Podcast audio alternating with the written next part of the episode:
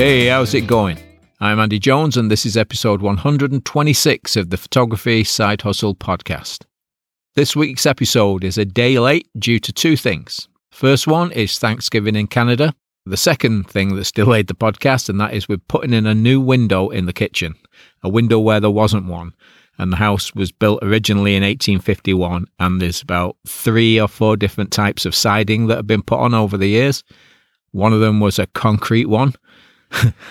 And it took a little bit of work, so that is why we're a day late. Anyway, this week's episode is Common Mistakes seven, number seven. I can't believe we've done seven. Anyway, so we'll start with copying other photographers' work too closely. Now, I do think that you need to copy photographers whose work you admire. If that's the kind of style you want to do, aim for it. But copying them constantly without developing your own style isn't that good. Use other photographers' style as a starting point and add to it with your own little quirks that you've got. Everybody's got them. In most cases, trying to copy someone else's work isn't easy, and you end up with a different result anyway. So if you are copying someone's work and you're intent on doing it exactly the same, don't, because you're just wasting your time. Try and add to it. So copy a style, but make sure you add your own flair. Next is not embracing failure. Now, it doesn't matter what you do in life, you have to embrace your failures. If you turn up to a photo session late and your customer is very upset, don't just shrug your shoulders and say, ah, well, you need to accept you screwed up and figure out why. The most important thing is to avoid doing it again. You don't want to get a reputation. When you have some photos from a session that didn't work out and they just can't be used, you need to figure out why. It's not good to ignore the problem and do the same thing at your next session. You need to find out why it went wrong. If it's technical, figure out the technicalities of it. If it's just laziness or your whatever, if it's you, figure it out and change it. Don't get stressed out about your screw-ups. Well, if you're getting out of bed late, yeah, get stressed out about it and do something about it. If you are getting stressed about your photo screw-ups, just figure out where you went wrong. It's not hard. Ask online. Someone will help you. Just so that you don't repeat them. Next, we've got unaware of legal considerations. Now, this can be really costly, especially if you live in the U S. Not protecting yourself is very dangerous. So make your customers sign a contract that lays out what they are hiring you for and everything that you require from them. You've got to cover everything. Without a contract, you're leaving yourself open to being sued if things don't turn out as expected. If it's written down, you both have the same expectations. If you don't get them to sign something, they're thinking, oh, we're hiring the best photographer in the world. I want six hundred unbelievable photos. And you just don't deliver it. You're going to get sued by someone at some point, especially, like I say, especially in the States. No offense, but it's very litigious. Get yourself some business insurance. Have a lawyer check out your contracts if you want. Basic contracts really do work. Uh, if you, well, I'm saying this, I am not a lawyer, don't sue me, but a good basic contract that just lays out everything. You're hiring me for this amount of hours, for this amount of money. This is what you can expect. You get to pick prints later. Everything's laid out. As long as everything's laid out, you should be good. And get yourself some insurance that'll cover you if you mess up. In Canada, they call it error and omissions insurance. But don't ignore the legal side of your business just because it scares you. Go for it. Get it sorted out. It's not that difficult. Now, I might have done this one before, but I'm, I'm putting it in anyway. I don't care. Not using a tripod or monopod. Now, there's plenty of times when you need to use either of these. In low light situations, putting your camera on a tripod will allow you to use a slower shutter speed without the risk of getting your subjects blurry. If you want to shoot sports, consider using a monopod. Lenses with focal lengths of two hundred millimeters and higher are heavy, and using a monopod takes the strain away from using them. Especially if it's like an eight to ten hour day and you're just stuck out there in the heat, you'll need one. And the monopod also reduces the risk of blurry images. Next, ignoring depth of field. If you've listened to me waffle on about depth of field, you'll know how important it is. If you're not sure what depth of field is, listen to episode sixty-three, Aperture and Depth of Field, that was put out on July the tenth, twenty twenty-two. By controlling the depth of field, it allows you to make your subject the center of attention. Now here's an example. If you're taking a portrait with a fifty millimeter lens of a couple sitting on a farm gate, and behind them, about fifty feet away, are some trees. If you use f eighteen aperture, everything from right in front of you and all the way to the trees would be in focus. The couple would be blended into the background and they wouldn't be, there would be no separation, and you need the separation with a portrait. If you know how to use depth of field and how it works, you would use, say, f four, so that the couple is in sharp focus and everything in the background will be soft and blurry. This makes the couple the center of attention in the image. Your eye just goes straight to them, and that is what you want. So don't ignore depth of field. The next mistake, and I, I'm sure I've done this one as well in the past, but it just bugs the heck out of me. If you want to make money as a photographer, you need a portfolio and a website to put it on. Without the website and portfolio combo, you're going to struggle to convince anyone to book you. There isn't much more to say about this apart from you need to get a website and a portfolio as soon as possible. The end. Okay. Next, not engaging in the photography community. Now, the community could be online or in person. So online like Facebook groups or any other social media platforms that you're on, or in person. Back in two thousand eight, I had a studio and I decided to start a local Strobist group. Now, Strobist was a website all about off-camera flash, and it was set up by photojournalist David Hobby. I think the website is closed now. He's not added to it in a long, long time, so there was lots of local photographers on Flickr, so I invited them to join me and try out different off-camera flash techniques, and we set up a local Strobist group. Now, there were ten or twelve people that turned up, and it didn't turn out the way I thought it would. I thought we'd all be discussing it, I do this, I do that, you know, and we'd all get things from each other. But none of them could shoot in manual mode.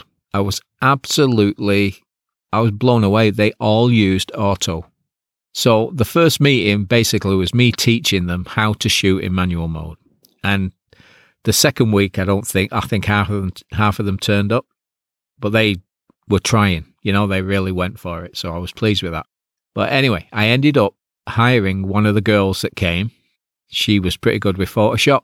I showed her what I wanted and I hired her for events when I was doing the figure skating events and that kind of thing. Another guy who I found really interesting was a diving instructor, and he took photos of shipwrecks, and on his vacations he would go to the Caribbean and take pictures of shipwrecks, and they were incredible. Now I can understand why he was, you know, using auto down there. It's not like you can, you know, bounce flash or use off-camera flash down there. You know, the umbrellas get very wet. But his work, God, they were just incredible. I was fascinated with him, and I still check his work out every so often today.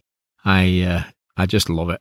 Anyway, so by opening myself up to the local photography community, I made a contact. I got someone to work for me. There was quite a few of them that I still see today, and we chat. By not being part of a photography community, you're going to miss out on opportunities to learn, share, collaborate with other photographers. So make a point of being part of the photography community. It really does help you move on. If you need to know anything, you just ask, and the friends, and they'll help you. Okay, the next one is something I see quite a lot, and that is over-editing. That is where the editing has gone so far that the whites and the blacks have no detail at all, or people call it, they say it's blown out. The whites are blown out. When you're editing, you need to preserve the details in the shadows and the highlights. You also need to make the subject stand out from the background. But if you overdo it, they look like a bad Photoshop edition. Like someone has taken their picture from some other picture and just thrown it in there, and it's not, it just looks awful. You go way too far. So keep an eye out for the whites and the blacks. That is the highlights and the shadows. The whites are your highlights, the blacks are the shadows. And make sure that you have detail in them. Now, if you shoot in RAW, which you should be doing, you can bring the detail back into the blacks if if you look at your histogram, if it's too far to the right or too far to the left, you'll lose all the detail in the blacks and the whites. So make sure that you have detail in them when you take the photo, but when you're editing, just don't go crazy and just keep an eye out for the detail in the whites. You'll see it. You'll see, it just looks like um, when it's gone too far, it's just like f- icing or frosting on a cake. It's just bleh. There's no detail. It's just white, white, white. It's too much. Or if you go too far with the blacks, there's no detail. And that is definitely not what you want to be doing. Okay. Not using a polarizing filter. Now, I'm not saying you've got to use this all the time. There are lots of times, though, when a variable polarizing filter is needed. They help reduce the glare, reduce reflections, and they enhance the colors. So you get deeper reds, nicer blues, everything looks richer. Now, if you're taking a portrait next to a white-sided building and it's a sunny day, or any surface that's bouncing the light in your scene, try using a variable polarizer. It screws onto the front of your lens and you can turn it and you can make it stronger, more polarization or less. You'll be able to see what it looks like through your viewfinder or in, in your uh, L C D screen. Landscape photographers use them a lot. Now, say shooting a waterfall, a pond or a river with a polarizer will remove the glare from the surface and allow you to capture things underwater. So if there's some weeds underwater, instead of it all being white and glary on the surface, you'll be able to capture the weeds at the bottom of the lake. Well, not if it's really deep, no, but, you know, you'll be able to see into the water. And you get that same effect that you do when you're wearing polarized sunglasses. Everything loses that glare and you can see way down into the water. Like I said, when you're using a variable polarizer, you can change the amount of polarization as needed. The colors are going to be more vibrant, creating more contrast in your image. So instead of taking photos with too much glare, the sun is high in the sky and you're shooting someone in the open, use a polarizer and it'll cut all that glare and you'll get a better quality image. Next one is neglecting maintenance. Now, not looking after your equipment leads to reduced image quality and not being able to work at one hundred percent efficiency. The obvious things are cleaning your lenses, cleaning your camera sensor, just cleaning your camera. But you need to look after everything that you use. Now, I've used in the past, when I first got into sports, I used a cheap monopod and it kept sliding down while I was shooting at one event. And I missed so many shots because I was constantly trying to adjust this thing. All because I tried to save some money on a crappy monopod.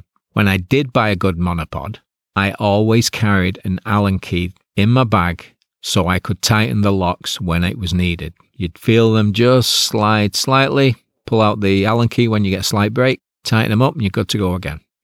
My first camera bag was used until it fell apart, which wasn't good because it was in the middle of a session. The zipper locked up when fully opened. So I had a backpack full of lenses and accessories that I had to carry with my cameras over my shoulder as carefully as I could as we walked from one location to the another location in this park that we were shooting in. And it was just a disaster. I felt such an idiot. The other thing is, I knew it was close to failing as I'd been having trouble with it for a few weeks. Now, if I'd have been shooting a wedding when that happened, I would have been in big trouble, like really big trouble. So make sure your equipment is working properly. Don't take a risk and hope it makes it through a session. Replace anything that is not looking good or repair it. Clean everything that needs to be clean and stay on top of your equipment. Right, that is Common Mistake seven. Like I say every week, if you need help with anything, you can find me in the Facebook group or through Facebook Messenger. Um, right, I'll be back next week with an old camera bag full of waffle, probably the camera bag that where the zipper broke actually. Uh, I'll talk to you soon. Bye.